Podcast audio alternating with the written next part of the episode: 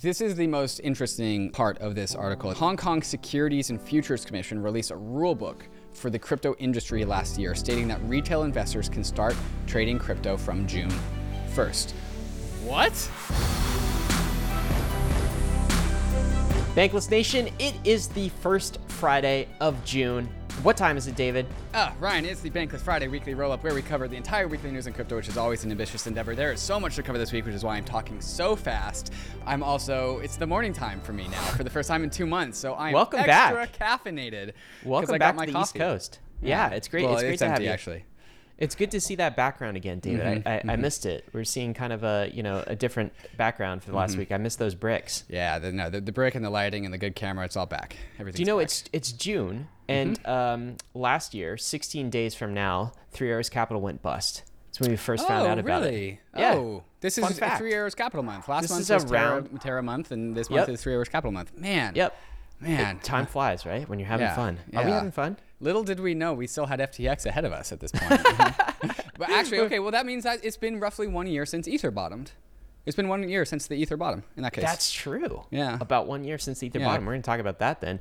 Also, a few topics of the week. Did China just do a 180 on yeah, crypto? Did yeah. Did, you, reverse did you read about this? I just started to, and I want to get your take on it, but I feel like no one is talking about it, and we're going to talk about it. Uh, what else we got to cover? We got this Celsius end game. So if you are a Celsius creditor or you're interested about the state of Celsius creditors, hi Ryan, uh, you're gonna be find out exactly how much money you're gonna get, and if you are over five thousand dollars of a Celsius creditor, you're gonna get something else. I'm prepared to be disappointed. yeah, yeah, definitely hold your breath on that one. Uh, WorldCoin raising 110 million dollars, 115 uh, divides the crypto industry, continues to be polarizing, and then also the secret to winning the bear market. We got to take from Kobe at the end here.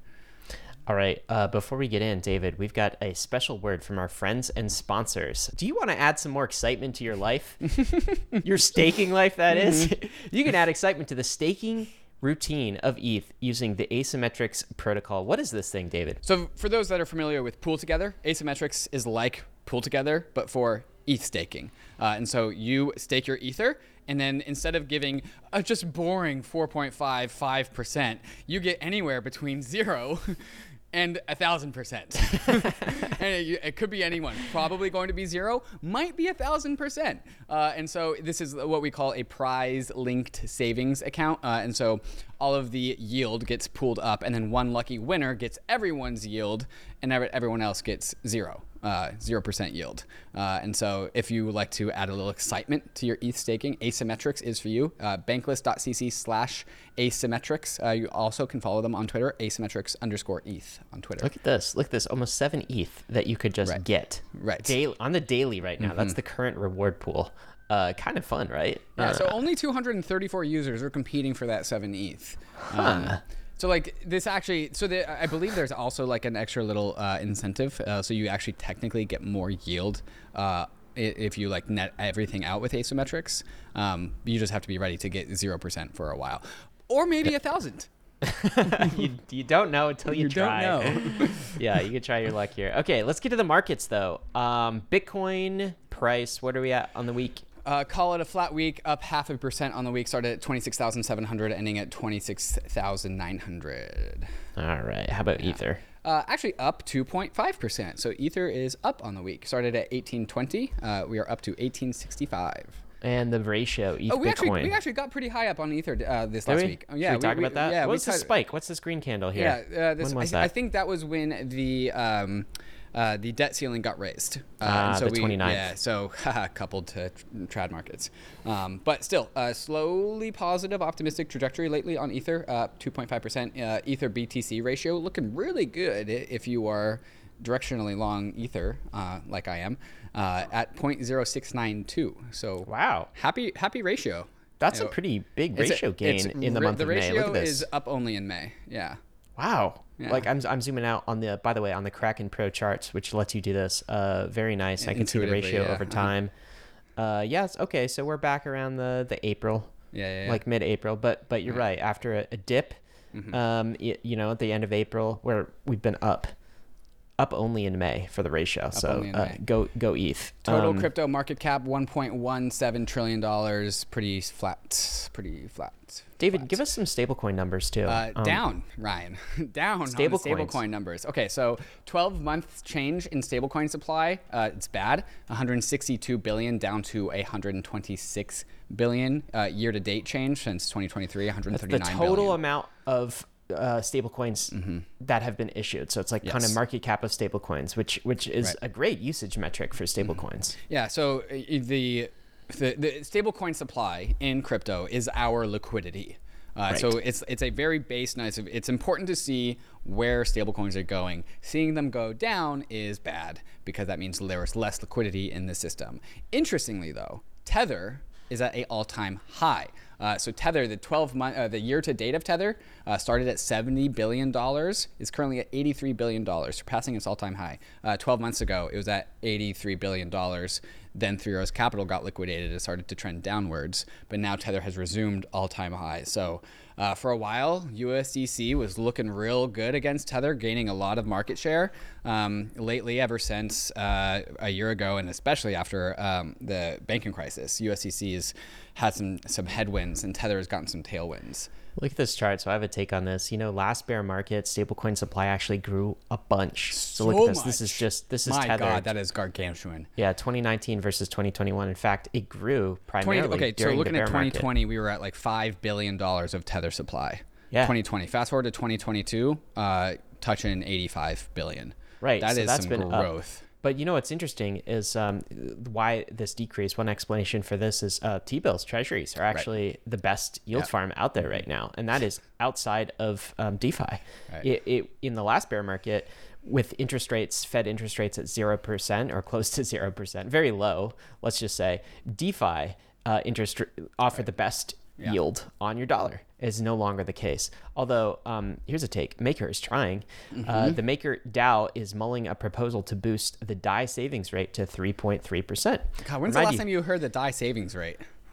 It's been a while. Mm-hmm. Probably 2020. I haven't even thought about it since 2020. Um, I used and- to consider the DAI savings rate as like the binary star system between ETH, the ETH stake rate and the DAI savings rate. This is when DAI was like the only meaningfully uh, like decentralized stablecoin on Ethereum. Um, uh, and then it's been at zero for a very long time, or at one as of recently. But this is this is uh, three point three percent is not small. That's a decent chunk of MakerDAO uh, revenue going into the DAI savings rate. Uh, Yeah, implied that will increase the supply of DAI in the market.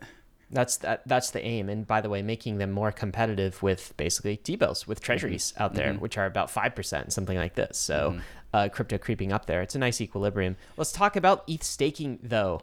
Uh, what is this chart from Hildobby? Yeah, this is crazy. Okay, 17.4% of all staked Ether was deposited last month, in the month of May. Wow. That is significant. Seventeen point four percent of the total ETH stake yes, happened in- in May. including the deposit queue, which is a one-way queue into the Beacon chain. That's crazy. Yes. I mean, this is um, much more than I thought. Yes. Yeah. The same in the same way this this kind of feels like at post EIP 1559 it was burn it ended up burning way more ether than people thought. Yeah. Same thing's happening with staking. It's like, man, people are staking way more than we thought that they would. A- anytime you say um, ETH burn rate, you know, I gotta open up ultrasound money just 'cause, It's been ah, at least look at two weeks since we've opened up ultrasound money. We'll do for Man, it. look at this! Look at Yeah, this! down this only. beautiful. Down- Down, oh, only God. ETH supply. We Neg- are uh, negative 275,000 ether since the merge. Damn, there you Win go. 1 million. Win 1 million. Uh, tell me about the Ethereum Yeah. validator queue, though. That's Uh, an interesting story. Speaking of all-time highs, the wait to be on the Beacon chain for a validator is at all-time high, 38 days. So if you deposit 32 ether, you gotta wait 38 days. The world's most staking. popular club. you can't get in. You gotta wait 38 days. Everyone Uh, wants to get in. The exit time is at zero minutes. Zero You minutes. You are free, you are free to leave. anytime. uh, it was happy hour in there, so you know everyone's trying to get in. Uh, total MEV distributed to validators. Here's an interesting stat on its own: um, 200k ETH distributed to validators of MEV. What does this tell us? Uh, so MEV, uh, this also includes tips. So in just anything above base fee is what we're looking at. So 200,000 Ether was distributed to Ether stakers cumulatively total since um, Proof of Stake has launched. So Ether stakers have received, have so spenders have been sent 200,000 Ether to savers. This is why Ether is great savings technology. and this is a meme I am just technology. ripping from the hands of Bitcoiners who say BTC is great savings technology. Yeah. Staked Ether is the best savings technology of all time. And th- what, what we're seeing here is we're seeing spenders, short people with short time pre- preferences, giving their time preference to people with long-term time preferences, the ETH stakers. See, d- guys, what you don't know about David is he is actually a hardcore Bitcoiner. Yeah. He just substitutes the word Bitcoin for Ether, and it's the it- same it- exact and it thing. ma- except it works way better. Dude, Bitcoiners have always been right, except they just chose the wrong chain. All right. Um, for the bankless maximalists out there, though, of which both Hello. you and I consider ourselves, we want maximally bankless things. This was a great headline and story coming out of Decrypt this week. Ethereum and Bitcoin balances on exchange edge towards a five-year low. What? Wow. So take a look at this. Wow. Uh, the amount for Ether, anyway, um, there's now 18 million ETH, Ether on exchanges. That represents 15%. Did you know, though, in the summer of 2020, it was 30%. So we have about half of the amount of ETH on exchanges in custodial systems than we did in 2020, three years ago. I love this that. is great. This means more that. people are going bankless. More mm-hmm. people are taking custody of their private keys and getting it off of custodial solutions. Very, very bullish on this metric. So we, we should ask why why is this happening? What what's going on here? Why are so many people going bankless? Uh, so I mean, the first uh, this this trend definitely started with post FTX. Uh, even so, like everyone who's been on a, a centralized exchange has been like, you know, I'm going to try out that self custody thing. So even there's been outflows of free ETH from even all the good exchanges like Coinbase and Kraken, right? So that's going into people's self custody, however they want to do that. Um, there's also regulatory fears, and so uh, if the the choke point is like, you know what, I'm I don't want to get choked out, I'm going to do the self custody thing first, uh, and then also there's the beacon chain, which is sucking up all the ether, which requires self custody, mm, kind of mostly most of the time, some of the time, uh, and so and interestingly enough, hardware wallet sales are also up only as well, uh, and so there's just all of this demand, and also at the same time versus 2020, DeFi as like a utility is way better than it's ever been. Like the utility of being bankless is up. Uh, so as the industry has developed, the reasons to self custody has also increased. Another one of the most bullish things going on that no one's talking about because it's a bear market and we don't like good news. Except we do on Bankless. I'm always down for some good news. Uh, Cyrus Younessi had Mm-hmm. a really good take, I think, on the current state of the NFT market. Why don't you give us the TLDR? The NFT market is garbage and going to zero, and retail hates JPEGs, and crypto Twitter hates all coins with pictures.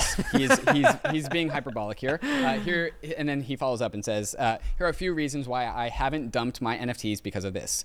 First, I still like my JPEGs more than I liked ever liked true altcoins. The art is worth more to me than looking at XRP or IOTA balance on a block explorer. Uh, he's just picking out like shitcoins, basically, uh, picking on them. Uh, the market caps of these NFTs are extremely tiny now. A one ETH floor translates to a $20 million market cap. That depends, of course, on the supply of the NFT, but generally speaking, um, uh, the 10,000 PFP uh, is like kind of the standard.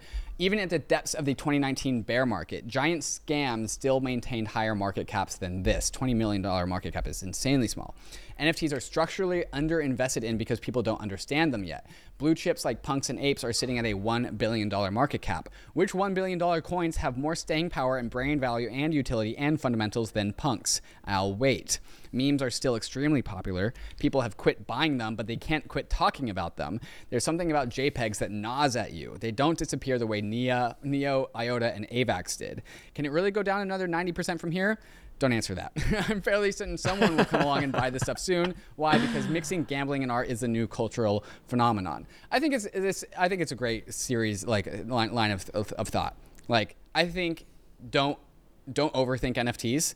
They were the a big bubble, and they were this first big bubble, and like just like let's be like stupid simple Isn't here. he just saying basically NFTs are better meme coins than meme coins? yes, that's exactly right. Yeah. There you go. Uh-huh. That's what it is. and, they, they're going to pump again for the same reason they pumped in the first time. And I think like low, like illiquid, low cap NFTs are like a great place to place your bets in this bear Uh, the, market. bl- I think one one thing I see Cyrus is saying though is the blue chip ones in particular. Those are the ones that are kind Sure. of like surviving, right? And there's definitely going to be some up and comers, Mm-hmm. but definitely there's going to be the vast majority of NFTs are going to go Mm-hmm. to zero or close to zero, right? Yes. Yeah. I- I think the, the, the game is to pick your bets, pick your place your chips as to which ones you think are, are underpriced, low low priced, but still being like circulating around on crypto Twitter. You're betting on culture, aren't you? Yeah. You just make these cultural bets. Cough MFers. Stop shilling your bag, sir.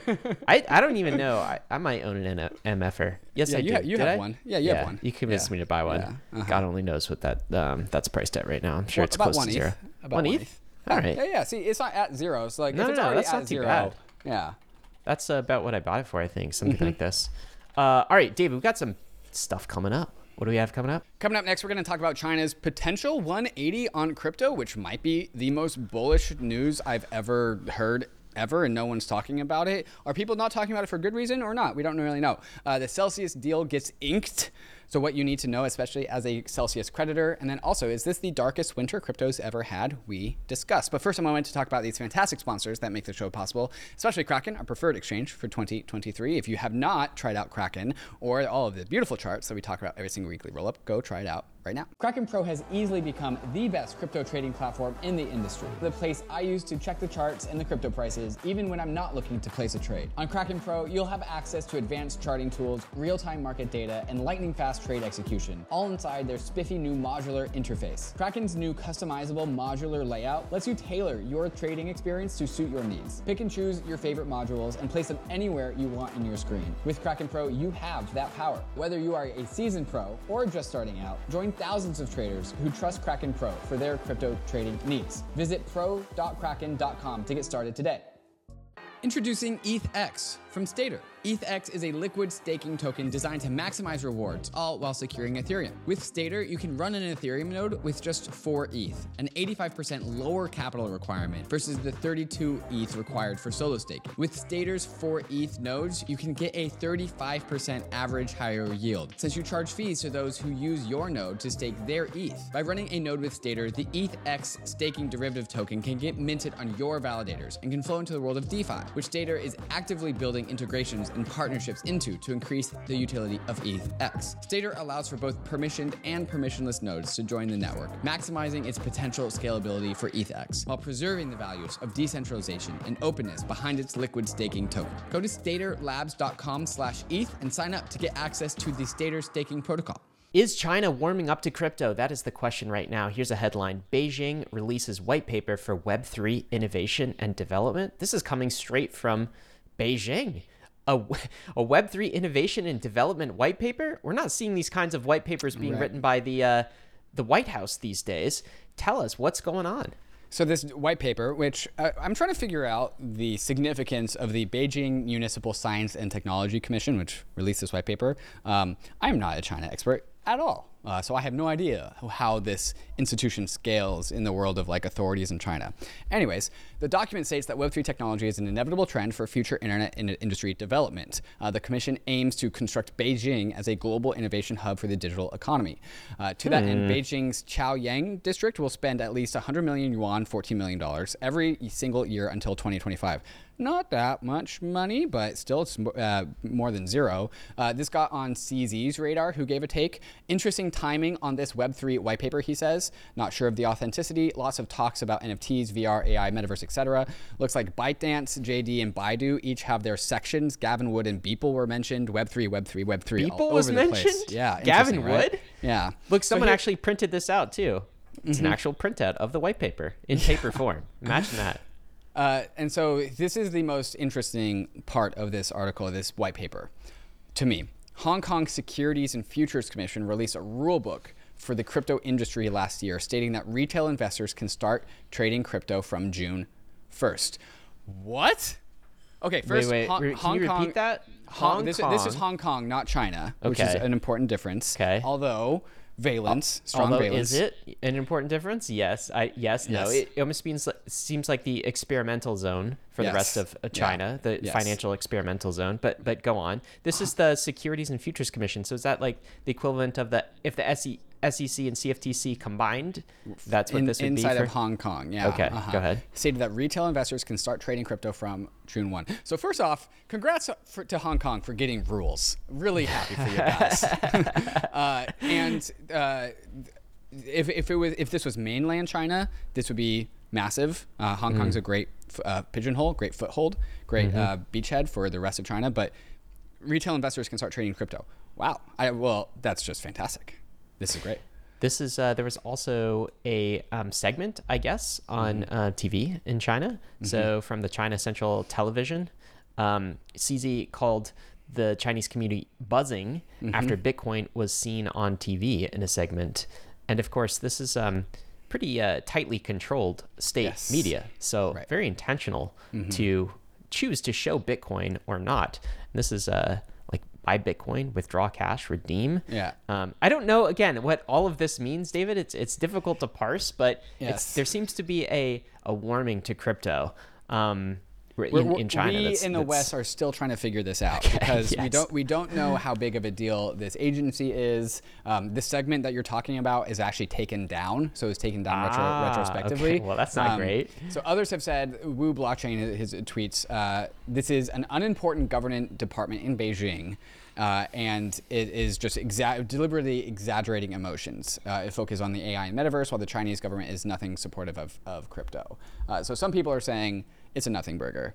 Uh, I am in a couple chats asking some Chinese friends and other people's opinions about like, yo, what's the deal here? Like, how legit is this? And there is contention. No one, no one can come to consensus on this. Oh, really? It's some people are saying, "Hey, it's a big deal." Others are saying it's not a big deal at all. Yeah. Uh huh. That's kind of the question. I, I guess maybe that's the the, the measured take. Mm-hmm. But um, China really, I, I think, is has been an enigma on crypto. Yeah. Um, so very difficult to um, to discern. But Right. I guess one take on this is, I think whenever you see, you know, so China and the U.S. of course are economic rivals, rivals in many different ways. It seems like increasingly, if um, China if if the U.S. goes hard on like banning crypto, negative on crypto, I, I think China will in turn support crypto. Like if the U.S. zigs, China's going to zag. Take, take Like, the other back opposite and end of the forth. stick. Yeah. uh-huh. Right, which is probably long term bullish. Good for crypto. Yeah. Now, I, on the back of this, even in Hong Kong, I don't see like a whole bunch of crypto projects being like, "All right, cool, Hong Kong, we're moving to Hong Kong, let's do it." Right. Right. And so until I see that um, sort of skin in the game and stake, I think the market will be pretty undecided as to whether China is actually warming to crypto or whether this is just a Mm-hmm. yeah flash in the pan. And the, the thing is, I feel like China has changed its mind on crypto so many times. That's the thing. So like, if they- China came in and said, "We are so bullish on crypto, like we're Mm-hmm. going to allow everyone to do anything," and that would be really bullish for a moment, and then they could completely change their mind as they have already done t- five times over. Uh, the next year, and so like even if we got the most bullish news possible out of China, like no one would be like, okay, but are you serious though? Because like we don't really know. So mixed review on this news, but probably more positive than than certainly negative, Yes, right? T- Uh, trending in the right direction. worst case, it's a nothing burger, but there could Yeah. be something here. Uh, Yeah. Tell me about It's the not. end game. That is correct. That it is not bearish. if there's anything we know, it is not bearish. there we go. Uh, tell me about the end game for Celsius, though, David. You promised. Am I, going to get yeah. any, any Okay, so out of this account? Are, you- are you ready for this headline, Ryan? uh, I don't know. I'll brace myself. Fahrenheit wins bid to acquire assets of Wait, insolvent crypto Fahrenheit? lender Celsius. Are AIs writing these uh, you CoinDesk articles now? Crypto consortium Fahrenheit has won a bid to acquire the insolvent lender Celsius Network, whose assets were previously valued at around two billion dollars. Oh, okay. I thought they got this wrong. I thought they No. uh, converted Celsius to Fahrenheit, No. but Fahrenheit is the is winner a, of the bid. crypto consortium called Fahrenheit has purchased Celsius. Yeah, Well, so my F- apologies, Freedom CoinDesk. Units taking the taking the victory here. Uh, okay, so the, the group will acquire Celsius institutional loan portfolio, staked cryptocurrencies, mining unit, and additional alternative investments. Um, so the plan proposes that all of Celsius assets, except liquid cryptocurrencies, will be transferred to a newly formed company, NewCo. Uh, and so here, here's the here's the deal. Here's the deal. You ready for Ryan? Here's, Yeah, here's ready. what you're gonna get. Do I get anything? If your Celsius bag is more than $5,000, you will get a small distribution and become a shareholder in this new company, which is going to have um, some private equity, uh, some mining assets, etc. It's a little bit more. It's a little bit more than 5K. So that's what I get, huh? Oh, yes, yeah, yes, perhaps. Uh, Okay. and so, uh, what what does Celsius currently have to give uh, all these new shareholders of this new company? Um, so they have some DeFi crypto assets. Uh, they have some. They have a loan book, loan book portfolio, uh, PE and VC investments, uh, liquid cryptocurrency, about 500 million dollars, and also mining assets because Celsius wanted to buy Bitcoin miners because they thought that was a good thing to do with the money. Uh, so this new pr- this new plan proposes that all of these, except the liquid crypto assets, will go into a newly formed company, NewCo. 100% of the equity in this new company will go to the creditors that are owed more than $5,000 pro rata. Those owed less than $5,000 will get 70 cents on the dollar That's the on their claims and If no are- equity. If you are a Celsius holder, it's a totally different deal if you have 5,000 or less. If you have less Yes. Uh-huh. or less than 5,000, I should say, then you just get 70%. Right. So you get a 30% haircut and you get 70% and no equity. If you Uh-huh. have more than $5,000, you get this new co equity. You know, so if they're if they're depending on how they're marking this, like five thousand dollars. Say you have Ether in, in Celsius, and Yeah. Celsius goes insolvent. That Ether was priced higher. Yeah. So like seventy percent on your dollar for a force hold of Ether for that amount of Oh, time I didn't might think actually about that. like play out If it's mark to market at the end, if it's time, mark to market, which yeah. I if in think dollar, it I don't know how is. they're mar- I don't know how they're doing that. I Huh. don't know how yeah, I don't that. know that that detail. That'd be a mm-hmm. good question. Seventy percent on the dollar for the claims and no mm-hmm. equity. Yeah, it depends on what the value of the ether was at the time. Certainly. Yeah. Okay, so if Um, you are a creditor above five thousand dollars, you should not expect to see much returns after you get all the deduct- deductions. So you you get the distribution of the liquid crypto assets that is left after they pay out the sub five thousand people. Any share of the monies that Celsius gets from suing Mashinsky, so that's fun. Uh, and then you also get the share of this new company equity. You are not getting Mashinsky getting. has no money. Come on, you're not gonna get anything. no, he cashed out a lot of money. Oh, really? He cashed out hundreds of millions. Him and his Oh, wife. okay. Yeah, Okay. al- along with all the other uh, Let's get executives. that back. Yes, yeah, big clawbacks. All Big clawbacks. All right. Uh, I mean, I don't know how much that's going to translate revenge into. equity. Then I'll Revenge take some of equity, that. Yeah, yeah, yeah. Um, okay, so there are new managers and investors also that need to be paid. So $35 million per year salary to be paid to the management team of this new company. So who are these guys? That's my big well, it's the question it's the Fahrenheit team. The Fahrenheit team. They will be, be- who will be putting fifty million dollars of their own money to buy the shares of this new company. Uh, their equity is subjected to a two-year lockup that they can sell up to thirty percent of their equity after one year if Celsius equity trades at one hundred and fifty percent of net net asset value. Uh, after one year, the Fahrenheit team has the option to dump on you if Celsius equity tokens increase in value. Uh, so Oh my they can God. the Fahrenheit can sell in one year if uh, the value of this new equity token goes up by 50%. What are they going to do? What's their business? They're going to take in I mean, more? it's like private equity, right? They're just going to take it, reshuffle it, try and rebuild it. Um, I don't know. What do you the same thing was going on with FTX 2.0 right now. It's like they're also trying to restart that exchange. Yeah, I I'm not I'm not bullish on this equity. Um, I'd rather get seventy percent of my money back right now, rather than have this. Bro, I these take it you had more than five thousand dollars in Celsius. Yeah, Yeah. I mean not much more, but like yeah. yeah. So I'm not. I don't love this. I but I don't know the new managers. Um, uh, Schmalik Sh- Sh- Schma- Hey, well, the- Schmaminski is going to be the new manager. I mean, if they're anything like the old managers, like, come Right. on, this Right. doesn't help. Well, hey, if you if you have enough money to buy a company like this to make a bid in this state in the market, you got to Yeah. be doing something not terrible. But that that's hopeful. Fahrenheit. All right, so we're Fahrenheit. Freedom outside units. of the Freedom yeah. units. Is that what they're called? Freedom units? For, yeah, Fahrenheit. Yeah. oh my. God, you're t- you're making a joke about the Fahrenheit Yes. system rather than the metric yeah, system. All right, exactly, I yeah. thought that was the token. They're called like freedom units. It wouldn't surprise me. All right, David. Well, let's move on from Celsius. I want to leave that in the in the distant past here. Um, I want to talk about where we are today in the crypto market right now, and this is a question for the OGs. Is this crypto winter darker than the last? Um, what inspired this question for me was uh, I saw this tweet from Icebergy, uh, who said, Every chat I'm in is super depressed about the current state of crypto. I don't know what chats this individual is in. Uh, they look like kind of a, a dev angel investor focused on crypto, NFTs, and Bitcoin. So probably a crypto trader type, but Yeah, definitely follows price as closely as as as we do. So that kind of begged the question to me: is this crypto winter darker than the last one? And I put out a question to the OGs. I got a bunch of fantastic responses. Maybe I'll I'll read a couple and then I'll um I'll get your way in. So uh, Dan McArdle says no, not at all. In 2011, and by the way, Dan's been through about all of these. Um, in 2011, negative 94%. He's talking about, I think he's talking about Bitcoin price primarily, Yeah, so not full crypto market cap. So 2011 was negative 94%. It was easy to fear. It was done for decades. Crypto was done for decades. 2015, we got a negative 87%. That was the bear market there. 2019, negative 84%. That was the last one. But digital gold had caught on. The beginnings of DeFi were apparent. 2023, we're only down 78%. Centralized stuff failed. Oh well. Every other bear market was worse. So Dan's take was every other bear market was worse, and he brought some data points objectively. Rather than 2011, negative 94%, 2019, negative 84%, Bitcoin at least is only negative 8%. Uh, so that's a take. Uh, Brantley.eth says, not even close. Crypto is an order of magnitude bigger, more developed, better funded now, and has a far lower chance of total failure at this point. DC Investor says, no, because we are not dealing with existential crisis. But we got big enough this time where mainstream questions the value prop like the natives last time. A lot of responses to this. I, from what I could tell, most of the OGs. Here's here's Anthony Sassano says not even close. Last bear market, people were questioning if crypto would even survive. This bear market, there's more genuine.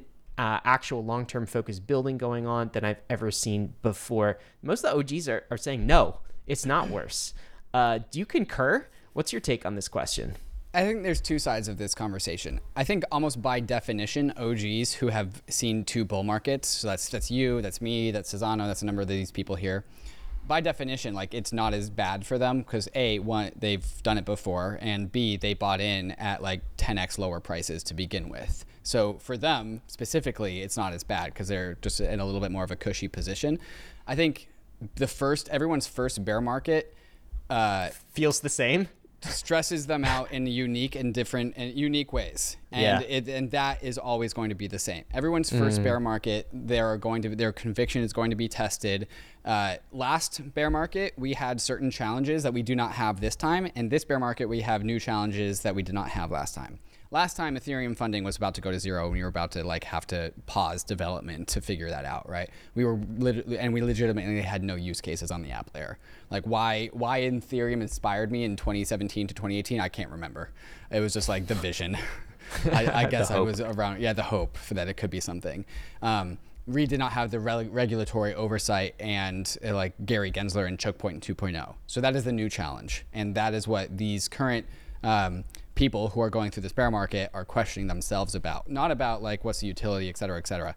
Uh, and so yes, every single bear market is is the stress from every single bear market for every single new cycler is always valid and, and unique.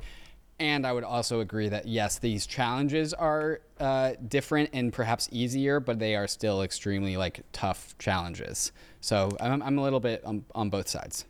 What's kind of interesting is um, this is sort of almost a bear market defined by a negative regulatory reaction, negative nation state reaction to crypto. And that just means we're there. Like we're at the end of the level. This is round one of the boss fight, right? And like we're fighting the final boss. This won't be the only battle. I think the final boss will take multiple forms, but like that's how far we've actually come. And if you had told me in 2019 that the 2023 bear market um, would go down to just less than a trillion dollars, I'd be like, bear market? Wait, what? But yeah, but that's but that's because you're that's just because of when you got in though. Yes. It's just like the the where your disposition as a result of the place that you started in the crypto industry. I'm just, I guess what I'm saying is objectively, at $1 trillion, Right. we got some punch. There's Yes. something here Yes. in Yeah. crypto, Uh-huh. and that means something. But I totally acknowledge that everyone's bear market probably feels just about the same. So if this is your first time, it probably feels like the first time comparably to an OG. But that's why I do think OGs can kind of take the perspective a little bit. They, they have a valuable perspective in that they can say objectively, rather than my own feelings, uh, objectively, is this a harder bear market than than previous? And um, they're saying anyway, it's uh, it's not worse than the last one. Right. The threat of crypto not coming back is completely gone in my mind. And that is the big difference. David, what do we have coming up next? Coming up next, Blend, Blur's new NFT lending platform, is putting in numbers. We got the WorldCoin race to talk about USDC natively on Arbitrum. We got some uh, MoonPay executives pocketing $150 million before shuttering the company. Oof. And so much more to talk about. But first, a moment to talk about these fantastic sponsors, especially MetaMask and MetaMask Learn, to learn about all of the crazy crypto jargon that Ryan and I sometimes use without explaining ourselves. Uh, so if we do that, sorry. But also, MetaMask Learn has a product to learn all about that. So let's go hear from them right now. Learning about crypto is hard. Until now. Introducing MetaMask Learn, an open educational platform about crypto, Web3, self custody, wallet management, and all the other topics needed to onboard people into this crazy world of crypto. MetaMask Learn is an interactive platform with each lesson offering a simulation for the task at hand, giving you actual practical experience for navigating Web3. The purpose of MetaMask Learn is to teach people the basics of self custody and wallet security in a safe environment. And while MetaMask Learn always takes the time to define Web3 specific vocabulary, it is still a jargon free experience for the crypto curious user. Friendly, not scary.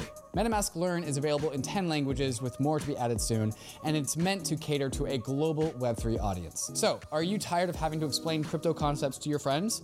Go to learn.metamask.io and add MetaMask Learn to your guides to get onboarded into the world of Web3.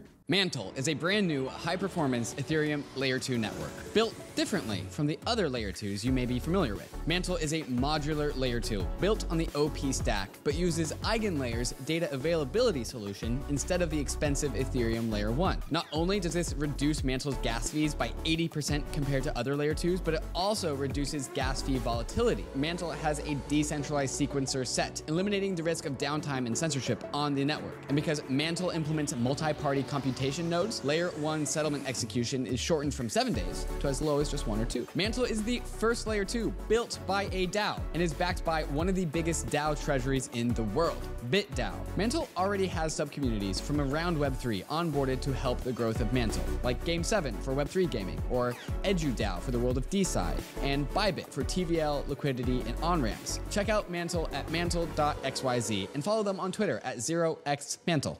Blend, Blur's NFT lending platform, has put in some absolute numbers. Loan volumes of $308 million in the past 22 days. Why 22? Because it launched 22 days ago. So, in addition to the NFT trading platform that we all know as Blur, uh, their Blend platform is doing something like 20 to 30% of the total platform's revenue.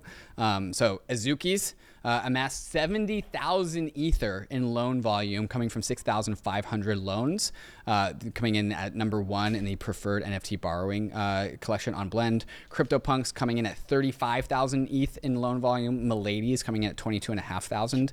Uh, so we all knew that NFT Fi was a thing, but uh, Blend from Blur has just like dropped an absolute cannonball in the world of NFT finance. This has just exploded. So 82% of the NFT lending market. Can you just mm-hmm. explain what is an NFT loan, David? Yeah, so you put up your NFT as collateral and then you loan some money. You take that. it to the pawn shop, basically. Yep. Yep. Yep. take it to the pawn shop. You pay you, and you pay you back your, your ether or your USDC. I'm assuming this is all ether, uh, and then you get your NFT back, or you don't, and you get liquidated, and somebody buys your NFT as a like, like a put on the NFT. Wow. Um, so this is could cause some tears if NFTs uh, yes. uh, go up again and and somebody you know pawned it off and sold the bottom uh, effectively. Uh, mm-hmm. That's very interesting though. It's good to see NFT Fi taking off. Tell me about the Coinbase wallet, David. Yeah, so Coinbase Wallet has introduced gas-free USDC transactions uh, on Polygon. Uh, so you can send USDC on Polygon using the Coinbase Wallet for free. Coinbase will cover your gas fees. I was wondering what the mechanism behind this, and so this is actually using EIP 3009, which is a account in the account abstraction um, category. So it's using this EIP 3009 transfer with authorization. Uh, it's a meta transaction, which is again part of the whole account abstraction thing. Uh, and so Coinbase just relays the transaction, pays the Matic gas fee, and you get free USDC transfers on Polygon. I think like this is a cool marginal improvement for a narrow use case, which is USDC in Coinbase mm-hmm. Wallet on Polygon. But I think why this is a big deal is that it extrapolates very, very well. Uh, as soon as EIP um, uh, 4844 comes, danksharding and gas fees on layer twos come, there's going to be a fight for consumers, for wallet users, for transactors on chain. And it's going to come to like, I bet you most transactions on chain from retail users end up being free because someone's going to subsidize that because that is a competitive advantage. They I'm, should be I'm free. predicting uh, this with this information. I'm, I'm a loosely held prediction. You most transactions from retail end users are just going to be free on layer twos. or free, or they might get paid. They might get paid. That's a different story. volume. That's a different story. Well, this is really interesting because this is a key uh, element of UX. Imagine the, the Mm-hmm. crypto experience right now. Imagine if in, you were to transfer money uh, from somebody in Venmo, you actually had to have like PayPal stock, portion of Mm-hmm. Right. PayPal stock to pay that fee to transfer. Like that's bad UX. And so Yep. this is working on that problem here. Uh, by the way, uh, USDC is now natively on Arbitrum. Yep. As a, well, actually, not yet. Sorry, you got to wait seven days. June eighth, it will be natively on Arbitrum. So it's good news for layer twos as well.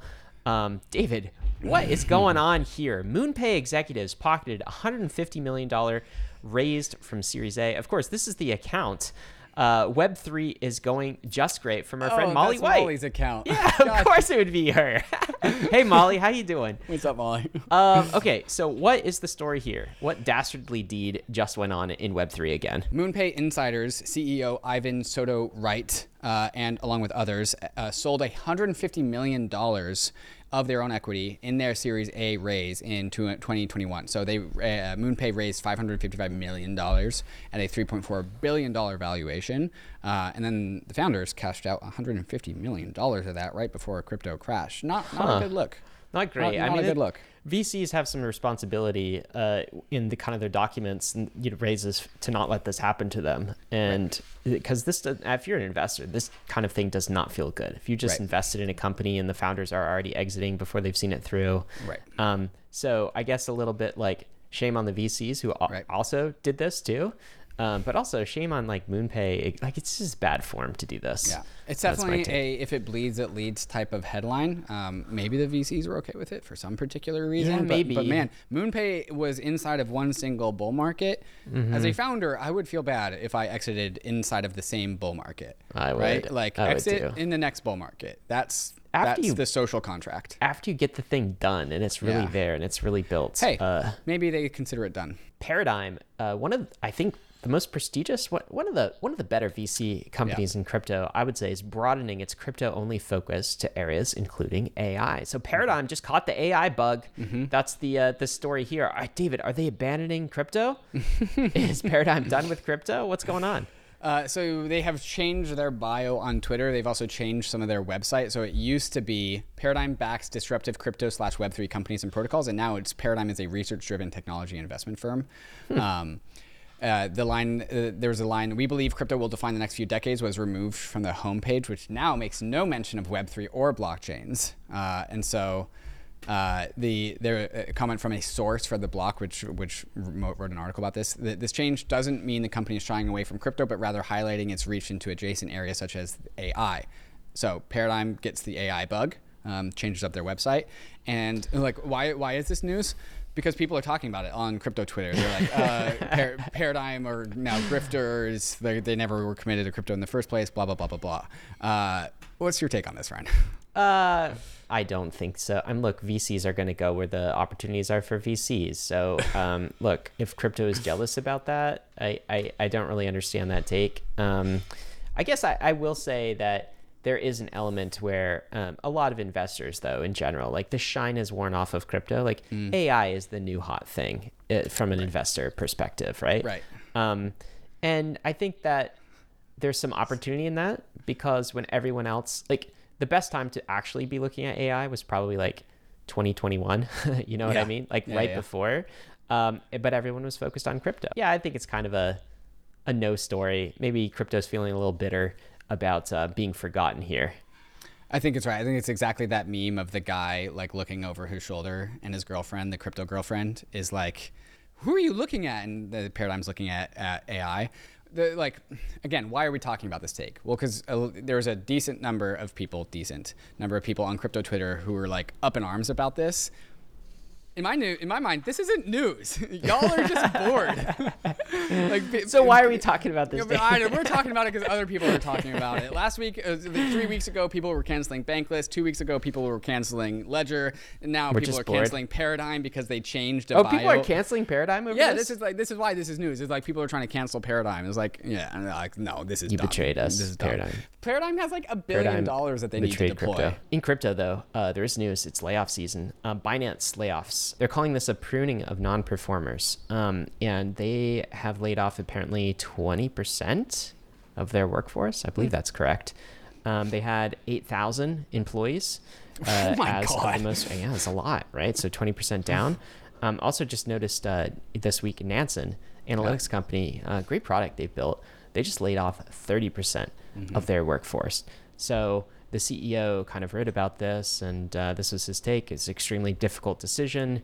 We announced a reduction of our team by 30%. Two reasons for this. First, we scaled up the team on the back of breakneck growth. It's kind of a whiplash. Crypto was, you know, expanding so fast, you felt like you needed to hire a ton, and now you have to take that off.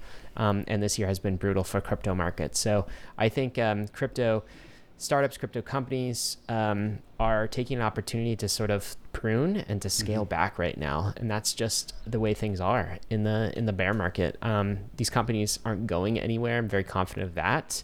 Uh, they are just uh, taking some time to kind of prune. Um, Coinbase did this earlier in the year. Like um, Gemini did uh, this. Kraken all, did this last year. All the big companies have laid people off. This is just a normal part of the, the market cycle. Like there, there is the layoff phase for for every company, and and really like if you're not, if you are optimizing for growth and you are not laying people off in the bear market, you haven't picked the correct op- optimization point. That's like, what Brian Armstrong straight told us. Uh, yes. Uh, with his policy yeah. that last uh, time we had him on the podcast. Like it's always it's sad to see layoffs. It's like an unfortunate headline for the company, but like if you if you if you are not laying people off, then you didn't hire enough in the bull market. So this is normal. Expand, contract, expand, contract. Yes. That's how things grow here. Uh, speaking of expansion, WorldCoin just getting ready to expand mightily, I think, here. Sam Altman and company raised $115 million for the WorldCoin project. What is the significance of this? Uh, well, the WorldCoin is is really putting rubber down onto pavement, uh, and so they are just ramping up everything. I feel like they think that they are primed to take the next big steps as a company to scan more people's eyeballs, to get more orbs out into the world, and actually um, go from kind of a monolith to more of a modular company, which is part of the whole like WorldCoin. Every time you say that, scan people's eyeballs with an orb, it just it can't not sound like, dystopian. It is. I'm is, sorry. It is dystopian. It, it, the reason why I'm like comfortable saying those words is because like I have accepted that uh, biometric scanning is a valid attempt to produce Sybil resistance. And once you accept that premise, you understand that there are, and then then it's like, okay, well, what are you going to scan? Fingerprints. Um, what are you going to scan? Your face. Uh, well, you need to scan something, uh, and the iris is the most Sybil resistant part of your body. So if you if you accept these assumptions, then you get okay. We're gonna have to scan everyone's okay, but, irises. but but but think of this. I, I, get that. So technically, this may be the right solution. But think right. of this: crypto bros want to go ah, orb uh, yes. you. The the, opti- the optics are terrible, and that's uh, WorldCoin's And who problem. is it? Oh, it's it's the maker of Chat GPT, the most powerful AI on the planet.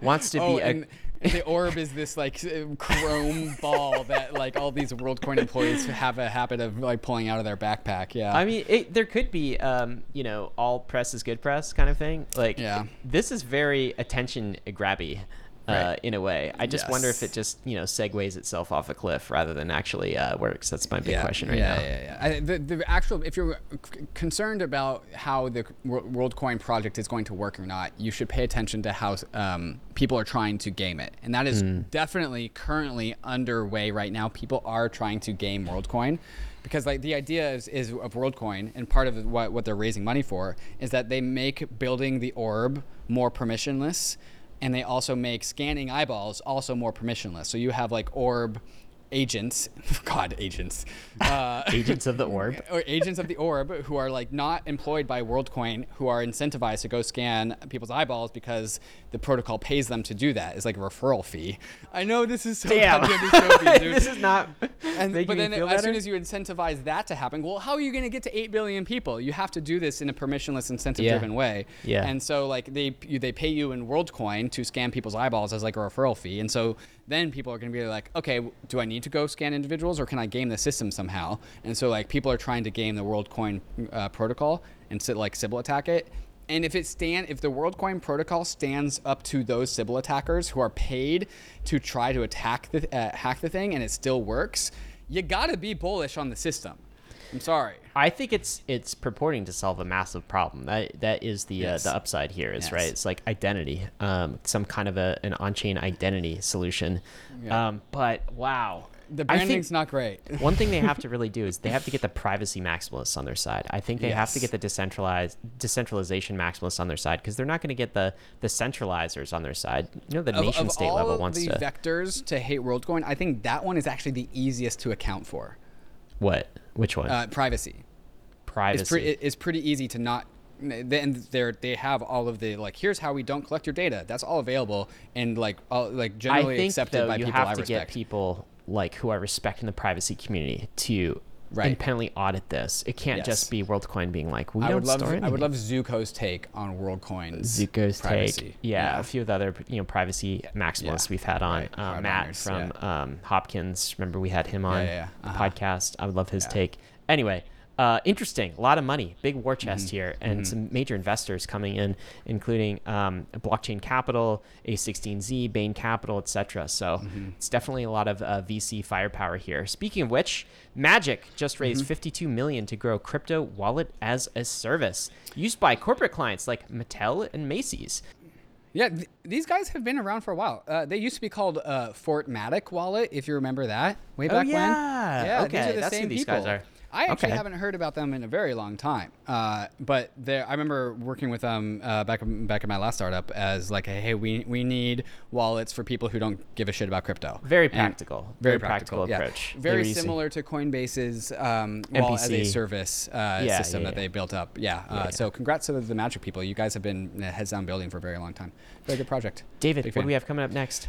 Coming up next, we got questions from the nation. We're going to talk about Lido's dominance. We're also going to talk about uh, whether or not Ethereum is better or worse because it has a respected and visionary thought leader, Vitalik, of course. Uh, takes of the week and what Ryan and I are bullish on. Uh, and then we got a song a day from Song a Day Man. And we will get started with all of that stuff as soon as we talk to some of these fantastic sponsors that make this show possible. Immutable is at the forefront of Web3 gaming, on a mission to bring digital ownership to every player, offering the world's best games and game development platform. Immutable lets game builders and players focus on great gaming experiences. So, build your next Web3 game on easy mode with Immutable's leading full stack Web3 gaming platform. Its built in UX features, like the Immutable Passport, are designed for games to scale to the next billion players coming to Web3. With Immutable, players can sign up with an email, pay with a credit card, and experience a frictionless purchase flow inside of games. So, discover your next favorite game and explore a network of 150 games building on Immutable, including such titles as Gods Unchained, Guilds of Guardians, Illuvium, Ember Sword, and Metalcore. So join Web3's largest ecosystem of games and players. Build, play, and connect at immutable.com. Hiring people worldwide, paying them in crypto, providing them access to benefits, it all's so complex. But it doesn't have to be. Complying with labor laws, payroll rules, tax obligations, and crypto regulations in every country that you employ someone is difficult, time consuming, manual, and costly. And it's drawing more and more attention from regulators and governments. But there is good news. Toku is here. Toku is the first employment and compensation platform for the crypto industry that makes this easy. Toku helps you hire employees or contractors and pay them in fiat or crypto legally,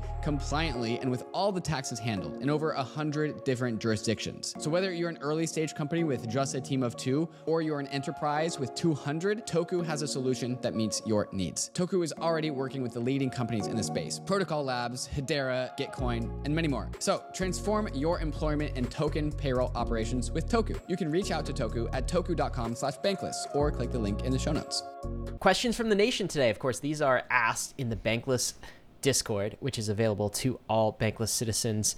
Uh, here's the question Given Lido's dominance in staking share and clear intentions not to self limit their shares, Rocket Pool's DAO did, would it be possible for the Ethereum Foundation to implement a cap on the maximum share any protocol can control?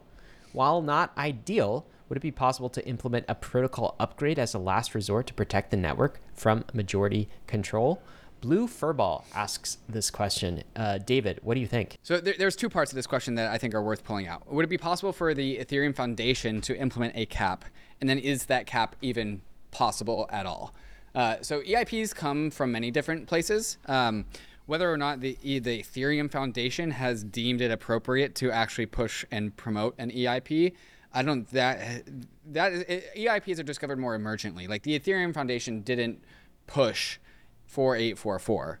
Um, Dankrad and Protolambda, uh, who's now on Optimism. These people came up with uh, Dank, the for uh, Dank sharding and then pushed that. So like I'll just throw an objection to the idea that the Ethereum Foundation is implementing. I would say they can. I mean, you have to get like uh, client devs on board right. as well. I mean, you get it can, it can come Ethereum from Foundation. EF researchers. So if like Dankrad and Justin Drake came to consensus about an EIP, then yeah, that came from the EF. But it they really are came influential. Out from, Yes, and they are in the EF, so like semantics here. Um, but the bigger question is like, can we implement a cap? And that answer is no, we cannot, yeah. because the Ethereum beacon chain does not actually know what is an entity and what is a solo staker. It doesn't have information about who is what, and so uh, that is a subjective thing. That is something external to the protocol. So it's not actually possible. How how would you determine who's got what ether where? The Ethereum protocol is not aware of that fact. Uh, and so um, there's no way to actually enforce decentralization at, at the protocol layer. That is a that is a that's part of the layer zero. So I think um, there was actually discussion this week, a lot of discussion on Lido this week. Um, yeah. You know, and some concern about the the share of the market. It's right. over 30%. I don't know if it's right. like 33, 36%, uh, somewhere in that range. It's in the 60%. No, no, no. It's yeah. not that high. Yeah. As part, uh, you know, what, what are you saying? Is a proportion of total ETH staked? Of liquid staked ether. Of okay, LSD. liquid yes. staked ether. Yes, yes yeah, yeah. but total ETH staked, it's closer Correct. to the like the low 30s. Yeah. Um, and that's what protocol like designers are really uh, Mm-hmm. mostly concerned about is the total proportion here. And if it get, gets over one third, Yeah. one third versus two thirds, Yeah. you know, like uh, there are different bad things that can possibly happen. Danny Ryan wrote a great post about this this Mm-hmm. week, which um, you might refer you to as well. So there's cause to be concerned, but the remedy is on the social layer. Right. I think right now it's basically people saying, "Hey, um, don't stake with Lido. They Right. have too much stake." So th- interestingly enough, it's also where the problem arises because Lido is explicitly a monopolistic DAO. They have explicitly stated, no, our goal is to be the staking provider. Are that we will not self cap because that's antagonistic to our our our vision for ourselves, which is to be the most decentralized staking as a service protocol. But don't Um, you think don't you think Ethereum needs to be resistant to that? So so people often compare it to um, Prysm, Prysmatic, right? Right, yeah. And they say, well, you know, Prysm uh, took f- you know fantastic steps to sort of self limit their own growth. And there was a time where they were like seventy percent of the Beacon Chain client, right, and kind Mm-hmm. of growing. And now they're back down to like what thirty to forty percent. Mm-hmm. What's different though with Prysm versus this is there's no profit incentive Right. incentive for Prysmatic to increase in market share. In fact, it would only cause more hassle for them. I mean, I remember we talked to Preston Van Loon after, um, and uh, Terence from uh, Prismatic after the Ethereum finality event, and they were like, "Thank God there were other clients." it's like it puts the burden Yeah. off of us, Yeah, right? Lido Whereas- does not say, thank God there's Rocket Pool. exactly. Lido looks They- at Rocket Pool and be like, I want your staked ETH. Okay. it, put it in my vault. So what do we do about Right. this? Is it a problem? What do we do about this? My answer for what we do about this is like level up. Right. We have to have some staking um, competitors that are competitive with Lido Mm-hmm. and win the old-fashioned way, which is a like a competitive tool set Right. um, that people want to stake with. Mm-hmm. Um, it's not happened yet, which is so maybe that's a bit like hand wavy. Right. Um, do you have a better answer? Yeah, there's there's plenty of staking as a service DAOs coming on to the scene. Um, so there's competition available. The supply of competition coming into the market is that's not a problem. Many people would like to start a, and are starting staking as a service orgs. Some differentiated, some not. Um, really, the big answer is we need solo stakers. So the there was the um, uh, the rated.network report that came out that there was 6.5% of um, validators on Ethereum are solo stakers, which sounds like a small number, and maybe it is. But remember, 6.5% are these like ultimate hardliners who will not compromise the Ethereum till I die. Uh, go down with the ship. These are these type of people, and having you only need a minority of those to make sure the Ethereum is protected. Um, you they, there's still the concern of like anything above 30% is bad. The Lido apologists will say, well, Lido itself is a decentralized org. It wants to be decentralized even more than it already is. Um, and it's the, taking steps to be fair. It's taking steps, yes. Uh, then and then the other the further Lido apologists will just point at Rocket Pool and say, hey, that community that the Rocket Pool just wants is mad at Lido because Rocket Pool wants that ether too because they're in second place. Because they're yeah. in second place, right? right. Um, granted, the culture around Rocket Pool is healthier for Ethereum. So if Li- if Rocket Pool had more and Lido had less, I would say that that would be objectively better for Ethereum.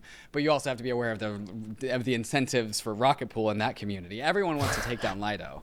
Um, ultimately, uh, uh, is the layer zero that is going to be the thing that protects Ethereum. Uh, and so this is why anytime Lido shifts into having too much control, you're going to get just like natural pushback from a nebulous set of participants with their own individual incentives. Um, I will say, like, going back to my first point though, making solo staking easier is going to always that's be the best, the best answer. Thing. Yeah, there's always so the much work to do with making, and that's really what the EF should be doing, is making GUIs for solo stakers. GUIs. Uh, so like if you have to as a solo staker touch the command line, that's bad, and that's we should scary. not have that, and we should fix yeah. that, and that's going to be a much better solution. I, I, I think so too. I, I, think so too. But the layer zero is trying all sorts of things, including yes. shame, right? Shame, Which is a, yeah, shame, a layer shame. zero strategy. Lido, right? stop I get it. being so monopolistic. Well, it's shaming Lido, but also shaming people who stake with Lido. And yes, that is that, yeah. that is a stick that layer right. zero can use. I just right. we gotta have better stick. We gotta have better carrots and sticks than that. Do um, we own any staked ETH at Bankless, or do we only uh, own our ETH? We don't um, own any our ETH, but we run many. You talking pools. about Lido staked ETH? Lido staked yeah, ETH, yeah. Don't, uh-huh. We don't own it right. at Bankless, but we do um, run. We do run Rocket Pool mini pools. Yes. Um, oh, are you trying to virtue signal? Yes. David just slipped slipped that in there. Yes. Just virtue we're, we're doing we're doing our part.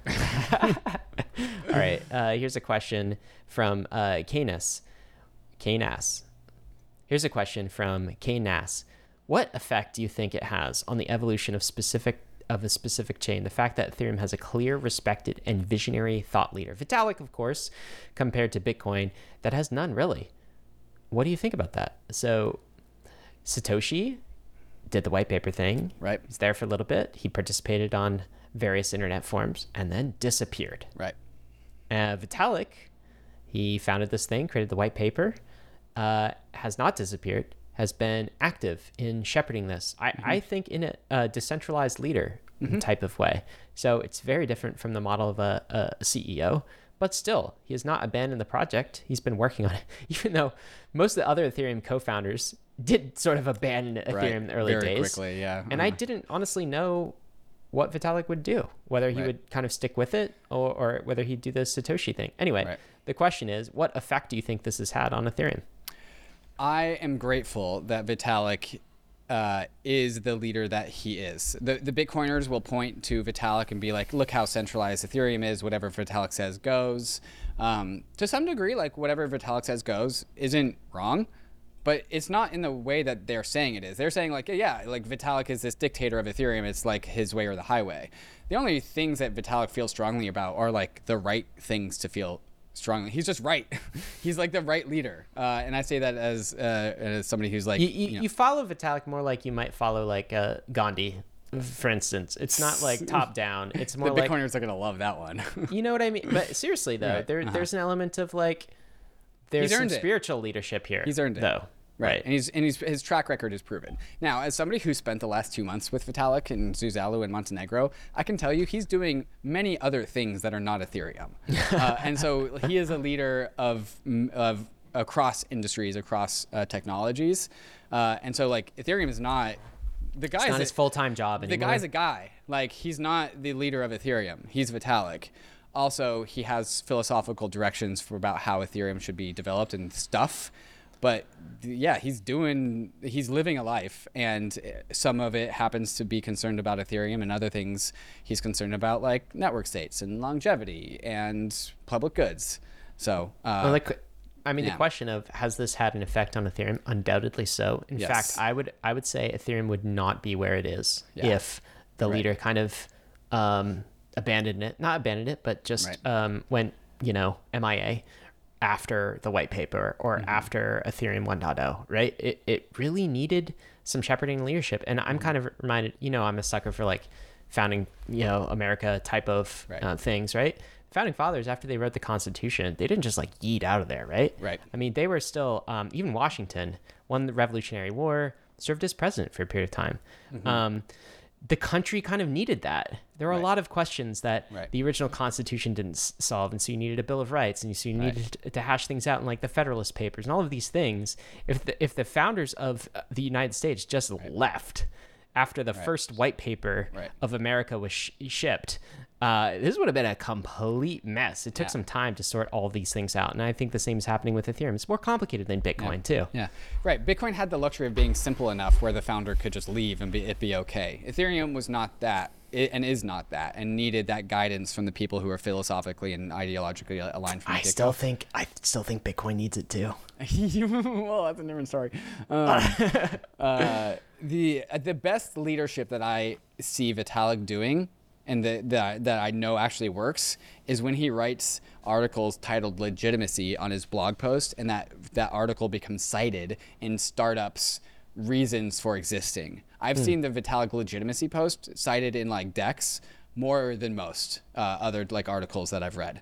Uh, Yeah. and and that's just leading uh, leading in this very like passive, like low touch way that still steers an entire ecosystem. Um, Yeah. Yeah. Yeah, I don't know if we I- answered the question, but I think we gave we had, gave the content that the, the question well, asked for. Yes, Vitalik uh, was necessary. Yes, it massively influenced Ethereum. No, it wouldn't have gotten here without a Vitalik or someone like him. And I do think he is actually a- fairly unique uh, type of leader in, in history. Yes. Uh, a lot of leaders kind of grab power and uh, they tend to keep it. And he's gone in the other direction. Vitalik is much less necessary for Ethereum to succeed today than he was five years ago. In fact, I think at this point, if Vitalik left, Ethereum would be totally totally fine. Fine. That that would have been true a, a number of years ago. Whenever Yes. the, the last few times I've introduced Vitalik on the podcast, I've introduced him as Vitalik, the guy with that holds the record for the most ignored EIPs, proposed EIPs. And it's true. I Really? think most of his some- EIPs are ignored. That's interesting. I like we should delve into the ignored ones. Maybe there's some good ideas That is some niche content. I don't know. yeah, I not understand it. All right, let's get to some takes of the week. We got Yeah. one uh, big one from Cobie. So Cobie on opportunity. How how do you win during the bear market, David? What do you do? Mm-hmm. This is the the season that we're in. We've called it kind of the apathy market. Cobie had some advice, and I think he said this. Uh, sometime in maybe In the bull 2021, market, in the bull market, yeah, at the right? peak, yeah. So when everyone was drunk, and look at this pot, these podcast participants. Do you recognize some of these faces here? Uh, Vance Spencer, Su Zhu. Uh, I don't know who the others are. Okay. Like some some bull market uh, content people. Yes, anyway, this, let's, is, let's, this is pre pre. This is yeah. It's pre the Three Arrows Capital demise. let's play the play the clip. you think the majority of people that don't make it are the people that lose interest between bull markets like people that have known about it from from so far back who still haven't made it it's because they as soon as it gets frothy it gets to the bull market they they rebuy the all-time high breakout so they rebought at like 20k and they play the bull market. They like they're a little bit naturally bearish, and the bear market hits, and they stay interested for about a year, hmm. and then towards the the tail end, like late 2018. 2019 they just naturally lose interest and they go oh this this shit's over. I've got life commitments whatever. And then they get back involved when it starts getting frothy again. And those are the people that are not going to make it. So if you if there is one piece of advice that i can give is like find a way to remain the same level of interest that you have now when you check the chart every day, you like lose sleep over your positions, whatever the fuck you're doing, you over leveraged apes. Like, you need to have the same level of interest when everything's really boring. Because right now, it's like everyone's interested, right? Like, my, uh, my, like parents are like super in like what shall I buy? My friends from school way back when are hitting me up saying is Cardano good and, and, and whatever. But none of those people are interested in the in the bottom. None of those people are interested when it's going sideways for six months. And if you tell those people at the bottom in the six month sideways, now's the time. They fucking ignore you. They're like, nah, it seems a bit risky. Like, I, it's not for me. I'll look at it later. And then they hit you up in January of this year, like, is it too late to get in, by the way? And you're like, no, just immediately market buy. It's like 25k or something. It's 30k. And they're like, mm, I'm going to wait for a dip. And at 60k, they're like, is it too late to market buy, like you said? And you're like, bro, I have no advice for you anymore. I told you at 4k to buy. I told you like 6k to buy. I told you at 7k to buy. So the way, the main way you have to make it is try and perpetuate your interest through the boring bit. The boring bit is where the opportunity is when all these moon boys and all the marketers and all the larpers they disappear from Twitter and they don't they don't participate anymore. Their accounts just stop tweeting that's the bit where you're supposed to be interested and you're supposed to be taking your like next three years of positions. Um, most people that don't make it, they just they stick around for the fun bit. That's it. Stick around for the boring bit. There it is, David. Yep. So try to maintain your interest during the boring bit. This is the boring bit. Let, let me ask you, uh, how do you maintain your interest, and how have you done it in previous boar markets? Yeah, the in 2019 was the last boar, boar market that we had. The, is when I was feel, felt like I was taking crazy pills, man. Because like Uniswap got invented, Dai was growing like crazy, Compound was being utilized, and no one was talking about it. And the the advice that I have is like there is going to be similarly exciting uh, innovations that are granted going to be more complex because we're a, a one more cycle, more mature. But there's going to be things that excite you that you're looking around and you're no one else is getting excited, and you're like, why the f not? Now, if you're good at this game, if you're a good investor, if you're good at playing the crypto crypto world, you will understand, and if you have identified it correctly, you'll understand that that's alpha, and you're not taking crazy pills. I felt like I was taking crazy pills for a whole entire year, uh, if not longer. Um, but that that this is where you have to understand, like, no, you're the smart one. You are paying attention when other people are not, uh, and the looking for alpha is actually easier uh, so long as you understand that, like, yes, people aren't going to be excited about this thing for maybe a frustratingly long amount of time. But so long as you see the vision and you have identified opportunity, uh, that this this is the year to do it. And we were talking about like the boar market incoming at the at the end of 2022. It's like first we had the we're punched in the face bear market, and now we're having the bull market, and here we are we've arrived. And so now it's a matter of like, hey, this is where you actually make millions of dollars next bull market if you identify the opportunities. You the next, have like, to, in order so. to do this, though. Okay, so I think Cobie's re- advice is so salient around um, do whatever it takes to stay interested, right? Right. Okay, so realize that during the um, bull market, your brain was actually rewired for dopamine hits. Yeah. Every time you checked price, Right. uh, on your phone, your app, and the price went up, boom, dopamine hit. Where's it going to go next, right? Oh, it's down a little bit, but boom, big, big you know, increase again. And you're looking at your net worth and you're like, wow, this is amazing, isn't it? So Every got, time I refresh, it goes up. you got hooked on the dopamine, so you consumed all this crypto content. Now that dopamine is all gone. All right, so you have to get your hit. Like your brain wants chemical hits from something, and you have to get it from something else. All right, where you can get it, at least uh, for me, it's been doing stuff.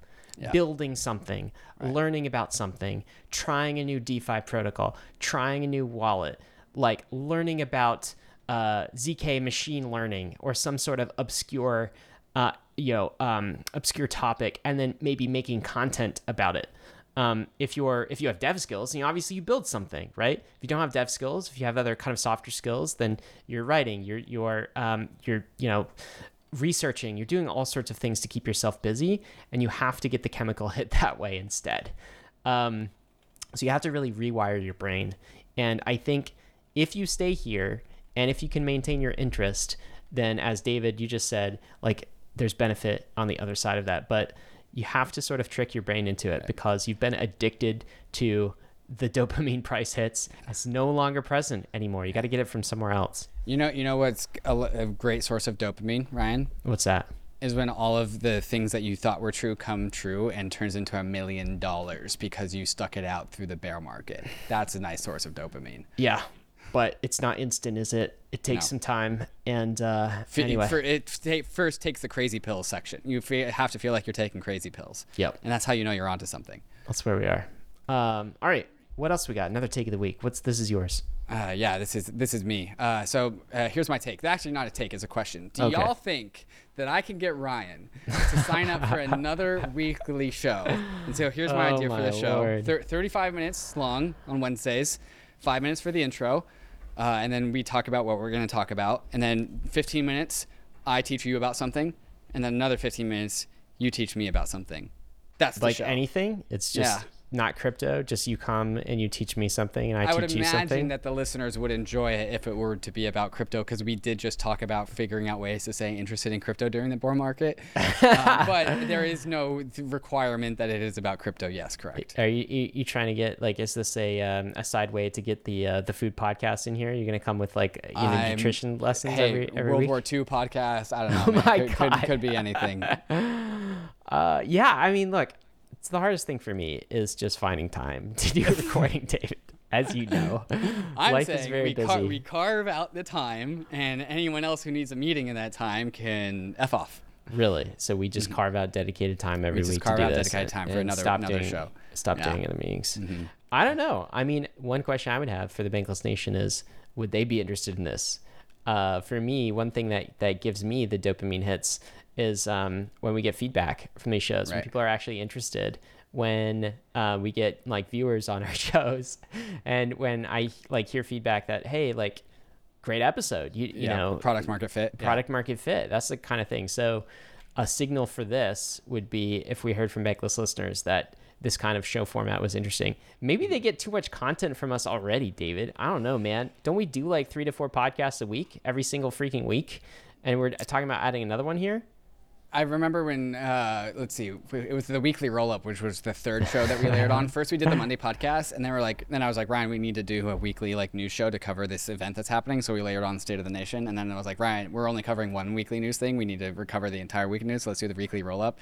But that was like two years ago. We've been doing these three podcasts for like two years That's true. That is I think true. it's time for another podcast. And I think uh, if you pull up this tweet that I just sent you in Zoom, ETH Wave put it nicely. David learns something, Ryan learned something, and I learned two things. Sounds like a good deal to me. There you go. Well, I want to hear what the Bankless Nation thinks. Let me mull that over, David. I can't. Uh, I can't give you an answer on Can't- the can't spot. commit? You know. Can't no, I can't All right. commit on the spot. You know, I'm. I'm. Uh, I'm naturally breaks anyway. But Mm-hmm. I will say, to your credit, I did think that the podcast was a bad idea in the beginning. I did also think that adding the weekly roll up was a bad idea, and uh, weekly roll up has become like The probably my- cornerstone of this podcast. been my favorite. It's I enjoy it. Like this this gives me energy. Sometimes it's hard to kind of get your head around all the topics, but uh, I enjoy these little chats we have. So um, I don't want to discount this.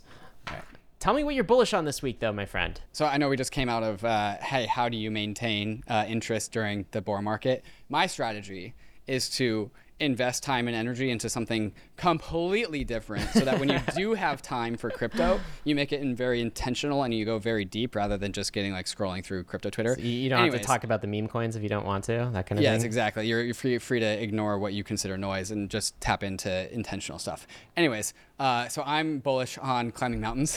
What? completely, actual un- completely unrelated. actual Yeah, so- mountains. Actual, actual not mountains, outside the yeah. metaverse mountains. So uh, in one month time, uh, you'll be doing two weekly roll-ups with Anthony Sassano. Oh my 'cause God. I will be in the middle of uh, uh, mountains in Washington, Mount Rainier and Mount Baker, and then at the end of ETHCC, I've signed up to climb the Matterhorn, which, by the way, is verifiably insane thing to do to sign up to climb the Matterhorn while having done zero mountains before, which is why I have to go like do two other mountains. insane, also dangerous? Question mark. Uh, on the risk spectrum, yes, I would say. Yeah. Everything's on the risk spectrum. How Uh-huh. far on the risk spectrum is this? Um, Everest. Ha- Uh, like, that's- much so. Everest is twenty six thousand feet. The Matterhorn is fifteen thousand feet. 'Kay. Just judging a mountain by feet is can't do that, a right? very im- imprecise picture. Uh, I mean, look People- at look at look at how fucking steep that thing is, dude. I mean, are you see, sure? You see the ridge that is on the on the right side. I don't want to do this podcast solo, David. Yeah, I know. Well, not only is it uh, your co-host, but it's also uh, a very in- integral member of the Bankless uh, team as well. So it's two of us. So hey, you know, if we both go down, like you, you might as well just fold the thing. Oh my god! Wow, this is this is great. This is great news. I'm excited Yeah. for you. So so um, what kind of training goes into this? Uh, I've been going to the gym twice a day for the past week or so, ever since I got back from. Uh, uh, just start now. Montenegro. Just starting that training. Uh, well, I was, I was running around in Montenegro. Now I have 50 pounds on my backpack on a stair stepper, which, let me tell you, is extremely boring. My God, though. Makes you can, crypto very interesting. You can listen to some podcasts while you do I, it, though, that's right? exactly what I did. Yeah, that's exactly right. Yeah. Wow. Well, um, this looks crazy. Uh, I would never attempt something um, like this, and I'm also proud of you. Uh, but Uh, also, hold on. Uh, be don't be proud of me. I haven't done it yet. Okay, but just even trying to attempt this uh, is crazy. Um, Well, we'll see if I can actually get halfway up the mountain. But that's Oh God. that's what I'm very very excited about. All right, I don't well- know how to get exposure to mountains, but if I could, I would. no boar market for David. He's going to climb the Matter- Matterhorn. Matterhorn. Yeah. That's Uh-huh. incredible, man. Right, what are you bullish on, Ryan? It's nothing nearly as exciting. it's something about crypto. Is that okay? wait, what? It's uh, restaking. Uh, Yeah? So we did this episode with uh, Sreeram, who is kind of the father of restaking. Um, he's the founder of this protocol called Eigenlayer. We recorded that earlier this week. It comes out on Monday.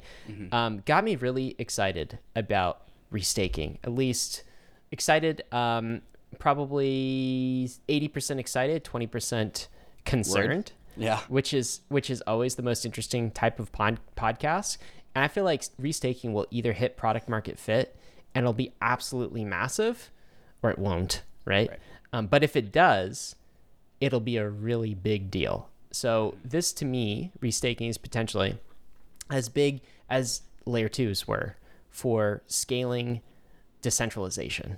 Okay. And it's as big as MEV was in terms of the challenges presented to the protocol and protocol research. It really changes the incentive game. And to me, it's as big as maybe the merge or something like it for the value of ETH, the asset. So you combine all of these things, and man, um, restaking is like this massive rabbit hole that I feel like we'll be journeying on, uh, not just now, but in the years to come. That again is if it hits, if it achieves product market fit, and I think there's more than a fair chance it will. So this is something I think that you want to know, learn about Ethereum, and you want to know about crypto. This is probably the the newest frontier Right. to go explore. So I anticipate this first episode will be one of many that we actually do on restaking. In fact, we're talking about doing a panel with um, Sreeram and, and some of the protocol researchers as well, and you know, and um, talking about this further. So I'm bullish on it, but like scared bullish on restaking is what I would say. Maybe the same way you're bullish about climbing the Matterhorn. I, at least I hope you're a little like If cautiously you're not a little bit fearful. scared, you're not. You're doing something wrong. Yeah, exactly. Uh-huh. I feel the same, except from Yeah. the comfort of my home. Uh, So I, The scariness can stay inside of the computer. Yeah. The the investable surface area around restaking is significant. I mean, it's been it's as large as layer two, like you said. So it's gonna change the game. Gonna change the game. I think. Um, thank you for thank you for making this section about crypto. Yeah, yeah, you're you're welcome. Uh, meme of the week. We have no meme of the week, but we do have something special for you guys, uh, and this is um, a moment of Zen song. So, um, full disclosure ahead. Uh, a lot of language in the next song here that you're about to hear. I think it's worth it because uh, it's it like it's exactly how I feel. Like we've got to stop sending our money to randos on the internet who are just going to scam us. Um, I feel justified in playing this song. This is a song by Song Dayman uh, that we're Mann. about to hear. Yeah. So let's let's play that. Um, I'm gonna get to risks and disclaimers and then stick around for that. Of course, gotta let you know none of this has been financial advice. Crypto is risky. You could lose what you put in, but we are headed west. This is the frontier. It's not for everyone, but we're glad you're with us on the bankless journey. Thanks a lot. Stop sending fucking money randomly to assholes. Stop sending fucking money randomly to assholes. Stop sending fucking money, your fucking money. Stop sending fucking money, random fucking money. People say crypto's a scam and we all